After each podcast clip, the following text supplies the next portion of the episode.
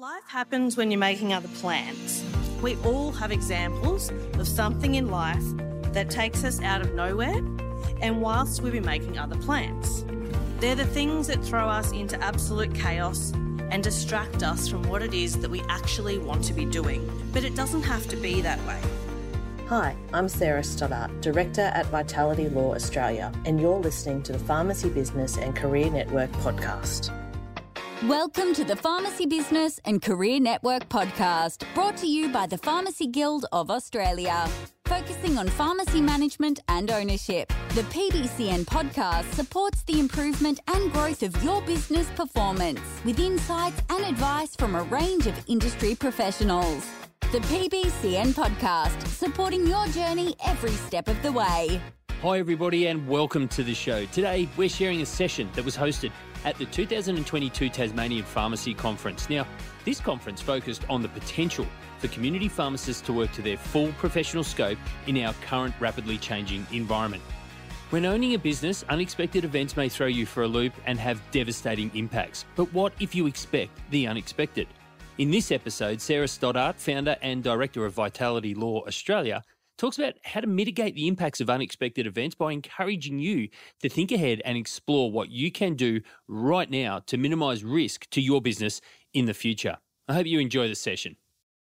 Very lucky to have her. She is the owner and sole director of Vitality Law in Australia. Pretty well, her whole practice is pharmacy. She knows pharmacy inside out, back to front there's probably there's only a, a, small percentage that aren't. I suspect that's family, Sarah, or others who are, who are tapping you on the shoulder. But she is an absolute expert when it comes to pharmacy, has a wealth of experience. So without further ado, I'll bring her to to the table. She's going to be really talking about managing the legal implications of unexpected events and be able to talk to some of these results. Thanks very much, Jonathan, and thank you to those of you who participated in that one. The answer is actually 18%, so the yellow column there is the correct one. Uh, and I have to say that when I found that statistic, I was actually quite surprised myself, and this is work that I do day in, day out. So 18% of pharmacy transactions had some connection with an unexpected event that didn't involve COVID and didn't involve a natural disaster. Now, natural disasters are something that has um, touched almost every state of Australia. So there has been a lot of matters coming out of uh, natural disasters and particularly with the floods in various states. So th- that doesn't include this. So we're talking things like um, unexpected disability, death, or dispute um, that has arisen. And that's what we're going to chat about today. So, no presentation by a lawyer would be complete without a disclaimer. Um, so, there it is up there in very small print for you. Essentially, it says that what I'm presenting today is general information only, not to be taken as legal advice. I'm very happy to advise separately if there are any particular issues you want to discuss. So, who am I and why am I here? So, as Jonathan said, my name is Sarah Stoddart, founder and director of Vitality Law Australia. We are Brisbane based, uh, but a commercial law firm that services pharmacists across the whole country. Uh, we do business sales and purchases, applications to the ACPA under the location rules, ministerial discretion applications and objections, um, commercial agreements such as partnership agreements, uh, leasing employment as well. So basically, any issue that touches your pharmacy business, uh, aside from anything drug or TGA related, uh, is something that we can assist you with. In addition to that, I have a personal passion for business education and for educating pharmacists on the business components of essentially your greatest asset being your business. So um, that's something I'm particularly passionate about. And if you know me, you'll know I'm often involved in webinars and also recently launched a pharmacy business mastermind program. The next round of that is kicking off in February next year. Why am I here? Well, I'm not here to be doom and gloom. I know I'm the last session and I'm standing between you and drinks um, later on, but I'm here to empower you with the information that you need to basically start thinking about what if these things happened in your business and what can you do now to minimize the risk um, if these things do occur? And as you've seen in the stats they absolutely do occur. Life happens when you're making other plans. We all have examples of something in life that takes us out of nowhere and whilst we've been making other plans. They're the things that throw us into absolute chaos and distract us from what it is that we actually want to be doing. But it doesn't have to be that way. Let's have a look at some of the things that I'm talking about and what you can do about them. So these are the topics that we're going to cover and some may resonate with you, some may be things you haven't contemplated, or if you are not in a partnership, then obviously the ones that involve a partner may not be as relevant. So, as I mentioned, you'll notice natural disasters aren't on the list. They are, of course, unexpected, um, but are also a whole topic of their own, which I'm not going to go into today. However, some of the solutions that we will discuss can actually be applied to natural disasters. So you can put things in place. And an example is a policy and procedure that can be implemented if you need to do something very quickly. And I know I'm talking to pharmacists and you've been through COVID and you dealt with changes literally overnight. So you would be used to having to do that now, um, but actually documenting a process. So um, we need to take action to deal with these sort of events. Departures of key employees, partnership disputes, which are actually becoming really common, um, retirements, and then death, either of a partner or of a sole owner. So let's have a look at departure of a key employee. So, you know that employee that's your right hand knows what needs to be done before you even know? Yep, that one. They've resigned. It's very unexpected. What are you going to do about that? So, some of the impacts of a resignation of a key employee, and you can think about who that person might be in your business, include the financial costs of the exit and recruitment. So, I'm talking having to pay out their accrued leave, and if they've been there for a long time, that leave liability might be significant. The cost of finding someone new, whether you do that yourself or go uh, via a recruiter, and then the cost of actually having to train that new employee. Um, those, those costs can be quite significant. Business disruption, um, disruption to the loss of knowledge that that person may have had that wasn't documented anywhere. Team morale, that can cause huge disruption. And of course, disruption to your customers, particularly if we're talking a key employee that was customer facing.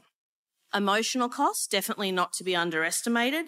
Uh, devastation, usually for the owner, as well as distraction. You can also have the same emotional costs from the actual employee that is departing. And particularly once your staff are informed of their departure, it can really throw them off as well. Communication and handover. So there can often be a breakdown of communications when this sort of thing happens. You need to manage the handover when the person's going to leave, what they've got, how they're going to impart anything um, that's stuck in their head, and how you're going to capture that. So some of those might have been quite obvious and others less obvious, but all of them have an impact on your business. So what are the solutions? Communication is absolutely key. So you want to try and I guess minimize the surprise factor of the departure of the employee and keep in regular communication with your staff, particularly your key staff, as to how they're going. And hopefully that might give you some insights if there's something not quite up or if they're um, exploring other options. An excellent employment contract. Um, that needs to cover pro- appropriate notice periods, systemizing handover processes. Uh, restraint of trade is another issue, particularly for key employees, because you don't want them going down the road to a competitor. And we're going to touch on what actually makes an excellent employment contract a bit later on. Leave liabilities. Now, these can be absolutely significant for key employees. If they haven't taken a day of leave while they've been with you, they're potentially going to have um, a lot of leave liability. And that means you're left having to pay a lump sum out to them, uh, which can uh, have an impact on your business and cash flow. You also want to manage your leave liabilities by encouraging regular breaks um, preventing burnout, but also preventing that leave liability from increasing. Workplace manual is something we're going to touch on, as well as policies and procedures. You can actually put things in place that will help you if this key employee decides to leave. So, as I mentioned, what actually makes an excellent employment contract? Now, first and foremost, one that's actually in place. Um, the number of times that I ask a client to produce an employment contract to deal with a situation and to, only to be told that there isn't one uh, in existence is a little bit concerning. Now, you do, of course, have the Pharmacy Industry Award, which does give a degree of protection. But when we're talking about a key employee, you absolutely want more than just what's in the award. Clear exit terms. What is going to happen when this person leaves your business? Um, how, how are the parties essentially going to get out of the relationship? You need to tailor your employment contract to the key employee. This person is absolutely um, required in your business and it and does play a key role. So you need to make sure that if you are doing things like giving them additional benefits, and I do see a lot of that, um, that that is actually documented in your employment agreement. Because unfortunately, it's often not. And then the time comes where the staff member decides to leave. There might be, for example, a car involved, and there's some question marks over who might own the car for example, or who's responsible for payment of the costs associated with it. Doesn't always have to be an asset. Sometimes I've seen uh, certain financial bonuses or employers contributing to certain expenses that the employee might have in their personal life.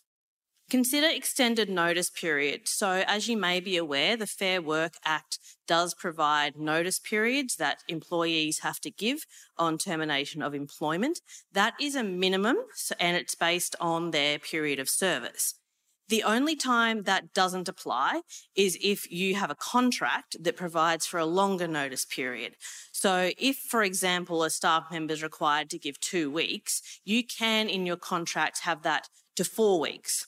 Uh, and that would provide you with a little bit more time to get things sorted if this key employee does decide to leave your business. So don't think you have to go with the notice period that is in the Act. You can go more than that. You can't obviously have a contradiction between um, what, what you're saying is in the contract and then saying that the Act applies, for example. Um, consider forced leave periods. Now, that does sound a little bit harsh, but what I'm saying is what I touched on earlier about ensuring people have breaks, and the purpose for that as an employer is to reduce that leave liability. And finally, there, but another topic of its own, is to consider an IFA. So I'm talking an individual flexibility agreement. The award does say what you can and cannot have in an IFA, and it is quite particular about that, but sometimes and that can be quite beneficial in certain circumstances. So, what about manuals, policies, and procedures? Put them in place. Now, I know this seems like an absolute mountain of work, and it absolutely is. But at the end of this presentation, I'm going to issue you with a challenge that might make it a lit, little bit more easy to digest and start um, doing these sort of things and putting them in place. You need to document all of your processes so that essentially someone can walk into your business and pick up where that employee left off. So what you're trying to do is capture the knowledge that is in these key employees' head and get them down on paper. So that's where your manual comes in policies and procedures are necessary to deal with um, basically the day-to-day things in the workplace. I know, um, you know, you know what policies and procedures are, but there are changes. Social media is becoming a really big one about how employees um, communicate where they work and what they're saying about their workplace. Um, so, yeah, policies and procedures. Now, if you are stuck on policies and procedures and where to start, which ones are key, which ones do I have to put in place first, um, that sort of thing, please contact me. Um, there are brochures on the table, there's brochures near the coffee cart, and my details will appear on the last slide. I do have a checklist which essentially sets out what is key and what is the purpose of particular policies, and you can start to work through that but it does give you a starting place when you think the mountain is just too big to climb. Um, seek employee input is another one. So it's all very well for you to sit and type a manual of policies and procedures, but unless you're actually the one that's executing every single day, you might actually not be accurately capturing what is actually involved. So making sure you get in, input and as detailed and specific as possible as to what do we actually do uh, when we're dealing with XYZ issue that we need to put down on paper. That one is particularly important for your workplace manual, less important for your policies and procedures because that tends to be more of the owner's decision anyway as to how certain things will be dealt with. Regular reviews are really important. So the days of annual performance reviews need to be over. It is too late to wait a year uh, after something has happened to raise it with your employee. You need to be checking in with them regularly. I know it's hard work and I know you're busy, but checking in regularly so that things can actually be addressed before you're sitting in a meeting and saying, you know, eight months ago this happened and I wasn't happy about it. That's not fair on anyone and it makes it really hard to address the issue. You need to be doing things as they're happening control consistency so that you know you need to have consistency between all of these documents that you're putting in place. And finally there consider the enforceability. Now what i mean by that is a lot of employment contracts say we have policies and procedures in the workplace. They do not form part of this employment contract. That's fine if you've made a conscious decision for them not to form part of your employment contract but it also might be unintentional and you may not know that's there. So, if, for example, using a straightforward example, an employee turns up under the influence of drugs and you've got a drug and alcohol policy, that's fine. But if the drug and alcohol policy doesn't form part of your contract, you may have problems terminating that employee if that was the path you wanted to go down. What you need to do is firstly make a decision whether your policies and procedures will or will not form part of your employment contract. And then, if they will, making sure your policies and procedures aren't actually binding you as an employer to more that you're bound to do by law unless you choose to do so. So, you don't want to promise the world and then be legally obliged to actually promise the world. So, as I mentioned, if that's a bit daunting, reach out because I do have a checklist that it will be a good starting point for you. Next one is a partnership dispute. As I mentioned, I am unfortunately seeing this more and more common. I don't know if it's the stress of the last few years, um, but they're coming up a lot and it can be quite significant um, and difficult to deal with. So let's dive in and have a look at the impacts and solutions of a partnership dispute. The next few events are actually all relating to partnerships. So we're going to go through those and then look at uh, in more detail what you can actually do in terms of mitigating and minimizing the risk being a well drafted partnership agreement. So um, there are a lot of partnership structures out there not a lot of them have partnership agreements governing the relationship, uh, and that is a genuine concern, um, particularly if you do get into a dispute. So, what are the impacts and solutions? Now, these ones won't come as a surprise. Significant financial cost, and I do mean significant, uh, particularly if you have to go down a court path. A relationship breakdown, fairly obvious. Um, if there is a dispute, chances are the relationship is going to break down. Partnerships are very akin to a marriage. In fact, I think marriages are easier to get out of than a partnership. So the relationship breakdown can be really significant. And not only is it impact on one family, there's actually impact on two families when we're talking about a partnership.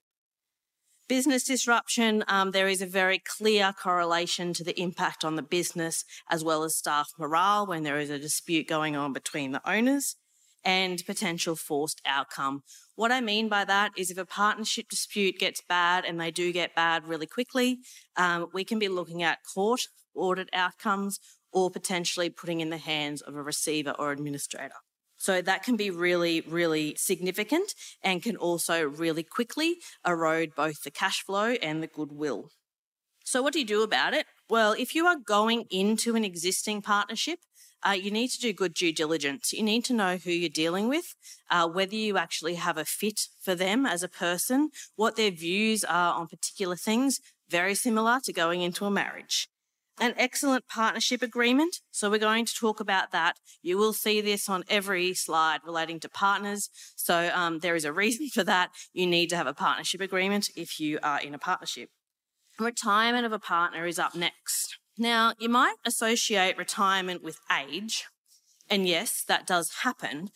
But it also might come about due to disability or illness. And I suppose that is where the unexpected nature of retirement might come in. You never know what's around the corner. Your partner might get hit by a bus tomorrow and be totally and permanently disabled, uh, and then perhaps can't work in the business, or even worse, doesn't have the cognitive ability to assist with the business decisions, forcing a retirement. So, what are the impacts of that? Common themes once again financial cost, increased workload. So if your partner, particularly if they are an active partner in the business, suddenly gets knocked out, um, that's going to increase the workload on the other owners and partners. Business disruption, emotional cost, of course, and the risk of a new partner. So, if a partner becomes um, disabled or ill and has to retire, um, and the continuing partners don't have the capacity to buy out the retiring partner's interest, it may be that the interest of the retiring partner needs to be sold to a third party. So suddenly there's a new person in the partnership relationship and that may not go as well as you had planned. So there is a risk that bringing a new person in could upset the apple cart, uh, and you need to um, obviously that person needs to do due diligence, as I said, but also as continuing partners, you need to consider what the impact of that is and how you're going to essentially assess and interview that partner coming in. So, what do you do? We'll talk about partnership agreements, but also communication. Obviously, you can't predict someone getting hit by a bus, um, but if there is an illness involved, keeping in touch with your partners to actually know how they are really going and how they're travelling through life. The next one, bit of doom and gloom, again, not necessarily age related, um, can be due to illness or injury. Uh, so, that is the death of a partner. So, impacts and solutions of that very common themes, once again, the same really as if a partner has to retire. So, whether they're retiring or dying, unfortunately, the impacts can be the same. Um, but looking at the solutions for that, again, common themes there. The last slide is cut off, but it's appropriate insurances there on that last bullet point. But what I wanted to say here is in relation to the estate planning. So, estate planning is a whole other area, but you need to basically realize that if you hold your part, your partnership interest or your ownership interest other than as an individual, so I'm talking in a company or trust structure, your estate, your will may not necessarily deal with that. That is because a company is a completely different legal entity. I won't bore you with the legalities of things, but essentially, just because you might have a will as an individual does not mean that your pharmacy business is accounted for. Um, so you need to make sure that when you are estate planning, that there is an interaction between you as an individual and how you actually own what is probably the most major asset of your life, being your pharmacy business. So you need to ensure that alignment, and that does take careful planning. Please do not go into a post office and get a will kit off the shelf. Appropriate insurances that again is really tricky when it comes to partnership, whether you're insuring your own life, the life of your partners, cross insurance, that kind of thing. Talk to an insurance broker or an estate planning expert about that and also seek appropriate advice because you want to make sure that you have that in place. Uh, we don't expect our houses to burn down, yet we insure our houses against fire. This is exactly the same. So finally, we get to partnership agreements. And again, I do have a checklist on this because I get calls a lot saying, we don't have a partnership agreement. We don't even know where to start. What do we put in it? And I say, here, here's a checklist to actually initiate the discussions between the partners so that you can start talking about things and actually get a sense of where you sit on certain issues that might arise. Once you have an agreement on how you might deal with certain issues, then we can put a partnership agreement in place. If you're interested in that checklist, once again, please reach out to me. I'm more than happy to share it because it is super important, if you haven't got the message already, that you put one of these agreements in place. So, what are the key considerations um, for what goes into your partnership agreement? So time frame for retirement. So we've spoken about retirement, but what actually is the time frame? Now this is going to depend, of course, on what the circumstances are, because if someone's been hit by a bus, um, obviously they need to retire sooner than someone who's actually making a decision to retire due to age or stage of life. But you need to ensure that when a decision is made to retire, there is appropriate notice given to the other partners of that uh, particularly if it is somewhat unexpected, because it is essentially a transaction that needs to occur and you need to plan for that work out well who's buying the interest, who can afford it, what if no one can afford it, what happens then is a new partner coming in, are we selling the whole business? There's a lot of considerations. So what time frame are you actually going to work with? And to give you an idea, I usually see six months uh, as the notice of retirement period. What is the impact of disability? Now, this is a really actually difficult one um, because disability can be very varied, as you would know. So, if someone becomes disabled, what, what sort of level of disability are we talking? Are we talking total and permanent um, impairment? Are we talking cognitive disability? Are we talking an inability to work a certain number of hours in the business per week? This is why you need to be having discussions with your partners rather than just putting something in paper and hoping that it sticks. So, what is going to happen if someone actually is disabled and what level of disability? Because obviously, if it's your managing partner who's in the business day to day and they suddenly become disabled such that they're physically disabled, that's going to be different to if your partner um, who doesn't work in the business is physically disabled but still cognitively quite able to contribute. Leave entitlements something that is often overlooked because not all partners are employees in the pharmacy business. So if you are a partner and you are not employed by the partnership um, and you're getting just dividends as your payment, are you actually entitled to any leave? The law says no, unless your partnership agreement has something in there. So if you'd like a holiday, and I know that all of you do, uh, you need to have something in there saying what your entitlement is to holidays. Um, women and men, uh, parental leave is another really important one because say, for example, you have a clause in your partnership agreement that says if a partner doesn't contribute to the business for a consecutive period of four months, they are taken to have retired from the business. What happens to the parent um, who is out of the business because they've just had a child? Uh, again, the parental leave entitlements by law won't apply. So if you have a partner that is of childbearing age or child caring age, they probably need to be looked after in terms of uh, how that parental leave period is going to be dealt with. Uh, that is a big issue, actually. It's bigger than you think uh, when I'm drafting partnership agreements, and particularly for younger partners coming in of that age bracket. Uh, exit and winding up, another really important one. So, what happens if a partner wants to exit? uh, either because they've had enough, either because they're moving on to something else. Uh, so, what actually happens? Uh, who do they sell to? Can they sell to another partner? What happens if another partner doesn't want to buy their interest? Can they go to a third party? Do the continuing partners have to approve that third party? There's actually a lot to consider when you start thinking about it. Uh, what is the time frame on the exit? How much is their sale of interest going to be worth? Who determines how much it's worth? Is it a roundtable discussion or are you going to go to a valuer? If you're going to a valuer, who's paying for the valuer? So you can see that there is complexity to it. And this is why you need to be having the discussions and having them before you are in dispute. Because once you're in dispute, I can guarantee you won't agree on anything. Um, so having the discussion about a partnership agreement upfront, ideally before you're in the partnership. But if you're already in it, it don't fear, it's not too late. Um, put something in place now while the relationship is good. I often say to clients, the same example I gave before, we insure our house for fire. We don't expect it to burn down. Um, so why not put a partnership agreement in place? It is very similar to an insurance in that if something does go wrong in your business, you pull that document out and it will hopefully set out what is to happen.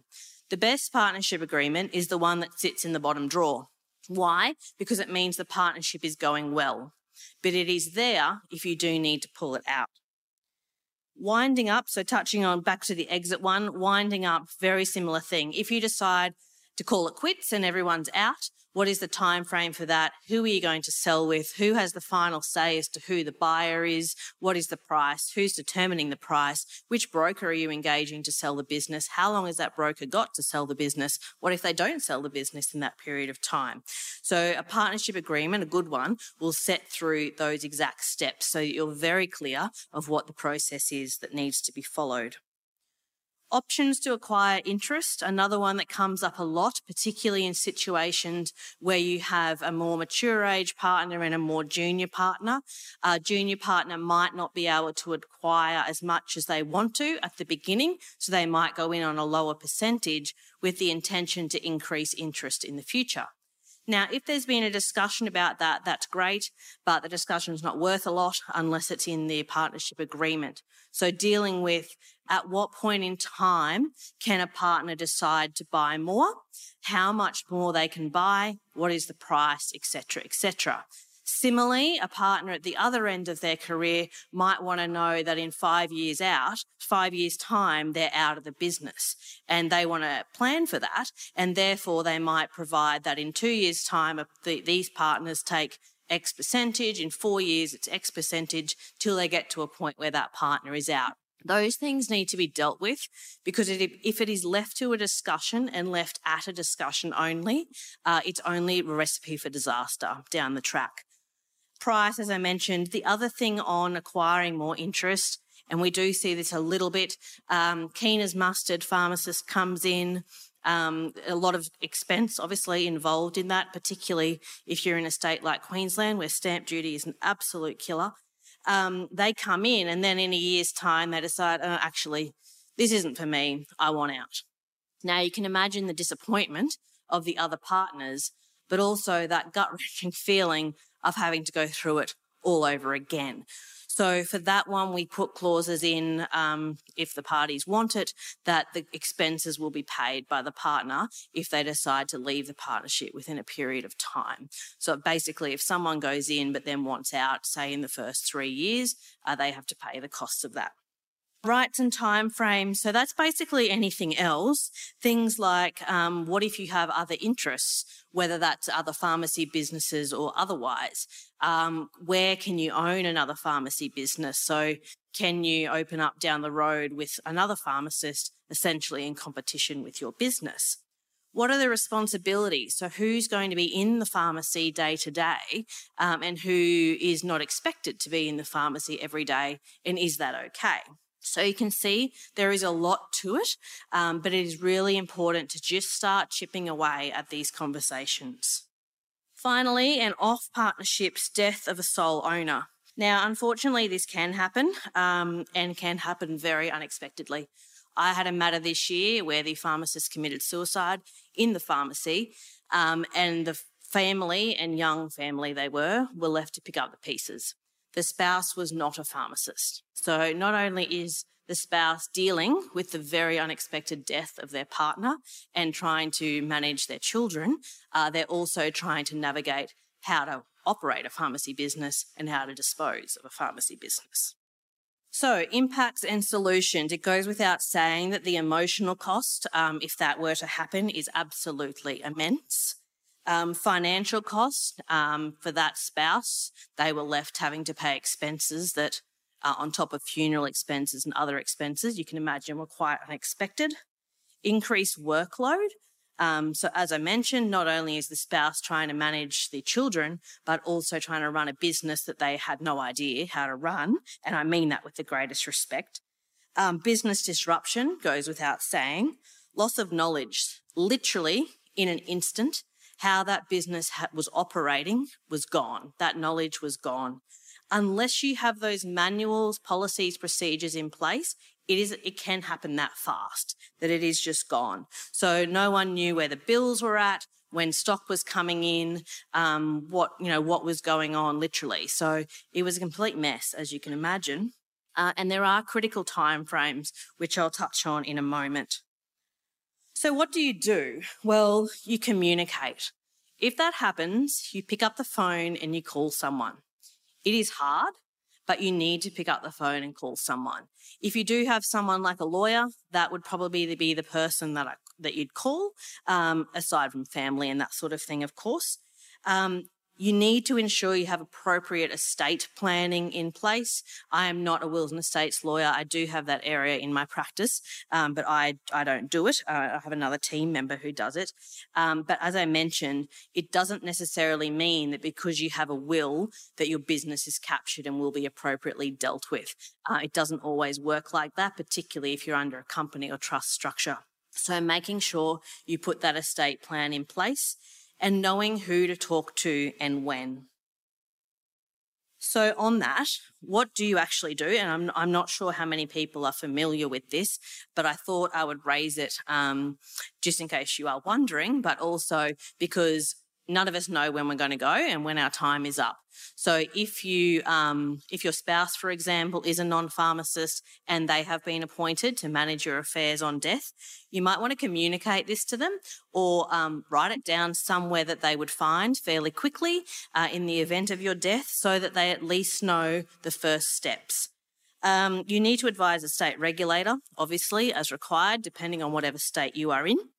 You need, and I say you, but please get advice and get someone to help you out with this. You need to notify the Department of Health and obtain a Section 91 approval, which ex- essentially allows the executor to run the pharmacy for a period of time. And importantly, and one that people are often not aware of, is that you need to dispose of the interest or the pharmacy business, as the case may be, within 12 months. Not a lot of time when we're talking about death, um, but it is 12 months from the date of death that the business needs to be disposed of. The will to succeed is important, but what is more important is the will to prepare. And this is where I issue you with a challenge.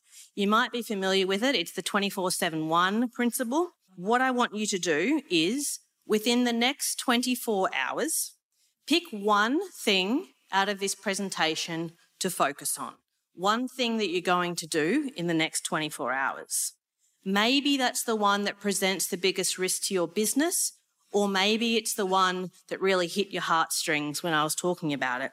Then, in the next seven days, do something else to get closer to that end goal. So, if, for example, you're going to tell your spouse about what to do if you die suddenly, you make that decision today or in the next 24 hours. In the next seven days, you print that slide and stick it somewhere, probably not on your fridge. That's bad karma.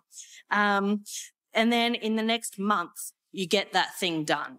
So if it's a partnership agreement, make that decision in the next 24 hours to do it. In the next week, reach out to me for the checklist and start having a discussion with your partners. And then within the next month, get it done. I guarantee you that the relief that you will feel with knowing that you are more prepared for the unexpected events that could impact on your business uh, will be quite astounding. You'll, you will feel like a weight has lifted.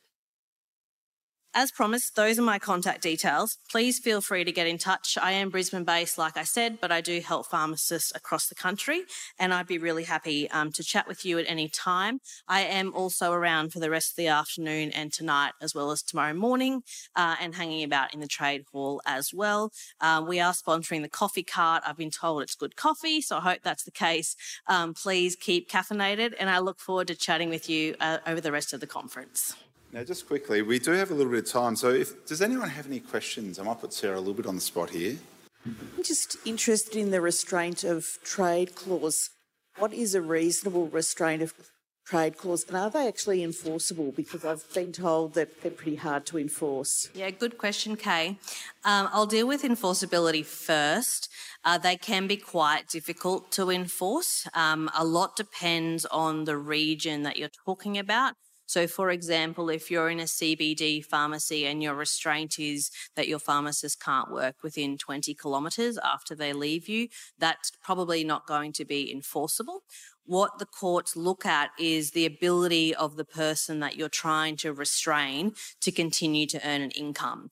Um, that is what that person is trained to do. They are entitled to earn a livelihood for that. Um, so the court will look at well, can they reasonably earn a livelihood within a reasonable distance from where they're located? Um, also relevant to enforceability is um, pay grade, essentially, or skill grade. So For example, using an example outside of um, pharmacy, a CEO, for example, generally has a greater restraint than maybe accounts payable um, because of the skill set, but also because of the impact that they would have. So a CEO moving to a bigger company is obviously going to have a greater impact than an accounts payable person that moves around and isn't so customer facing or in the media, for example. So there, there are those sort of factors that play into enforceability. In terms of restraint periods and times, um, if you are in a CBD or metropolitan area, common restraint is five kilometres for three years. If you are more rural, I've seen up to 50, 80 kilometres for three years, um, but it will depend where your nearest pharmacy is. Um, because if, if, if there's only two pharmacies, for example, and the nearest one's 15 kilometres, and you can't put a 50, restra- 50 kilometre restraint on someone. Without boring you to absolute tears about the law, um, there is also what is called a blue line clause, and you may have seen it. And I get asked a lot about what on earth does this mean? Um, and essentially, it might have 10, like the restraint period or restraint area is subparagraph A, 10 kilometres, B, 5 kilometres, C, 3 kilometres. And you're going, well, which one actually applies? What a blue line clause does is the first one applies, but if it is challenged and a court finds that it is not enforceable, the next one applies. So 10 kilometres gets struck out, five kilometres applies, um, and then you cascade down. What that does is it protects the employer or whoever's trying to enforce the restraint. Because if you only had one, being a subparagraph A, and the court said not enforceable, then the whole thing's gone. And then there's no restraint at all. So it does have varying factors depending on location and staff member. Um, but you you can have a, a, enforceable restraint of trade clause if you're reasonable about what you're actually trying to restrain. Quick question, um, way outside where I normally think with law and stuff, but for lawyers that dabble and do partnership agreements, um, and for somewhere like myself up on the northwest coast of Tassie, is it common for just any um, like commercial lawyer to is this like a partnership agreement for pharmacy? Is that just transferable from other partnership agreements? And is it something where pharmacy owners really should be seeking, and you're probably going to say yes, um, lawyers that specialize in this area, um, or a pharmacy owner kind of setting themselves up for failure by just using Joe Blogg's commercial lawyer? And is that why there's so many shit partnership agreements out there, or you know, what's your take on that with your colleagues out there? A good commercial lawyer should be able to draft a partnership agreement. Unfortunately, there are too many lawyers who say they can do a partnership agreement but can't, um, either because they're not commercially, that's not their focus, or, and I get asked this a lot, Sarah, have you got a template of a partnership agreement we can use? No. Why not? Because every partnership agreement should be tailored to the partnership. So you often see the really rubbish partnership agreements because it's a stock standard off the shelf that lawyers rolled out the same one to 15 different businesses. Uh, that is why uh, my view is you really need to tailor your partnership agreements to the um, actual partnership, which is why you need to have these discussions about certain things because what you might think is reasonable might be very different to the business down the road. In terms of the pharmacy question and using a pharmacy specific lawyer, I am going to say yes, but the reason for that is things like the time frame for death of an owner, um, because uh, obviously the um, it, the, the, time period still applies to the death of an owner in a partnership. It's often easier to dispose of a partner's interest than a sole owner, obviously, because there's other partners to acquire. But for example, if you don't have a partnership agreement, the argument over that can take well over 12 months. Or if there is a partnership agreement not prepared by someone who with knowledge of the pharmacy space, they may not be aware of that time frame and suddenly the time frame they're putting in is within 3 years the interest must be disposed of. Well, automatically you're in breach of the National Health Act. It's been a great day. We've heard a lot. Thank you very much. Sarah has shared some really great advice about what you can do to lessen the impact of unexpected events in your business. And Sarah also has many other free pharmacy related resources on her website. such as webinars, podcasts, and blog posts on different topics. And you can find links to the resources in our show notes.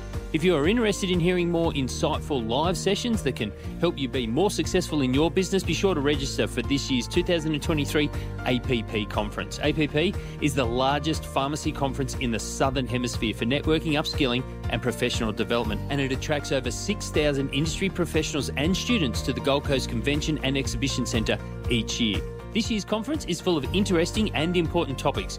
You can learn about the secret sauce to building a better business, full scope of practice, how to prevent cyber attacks on your pharmacy, and so much more. Register now so you don't miss out.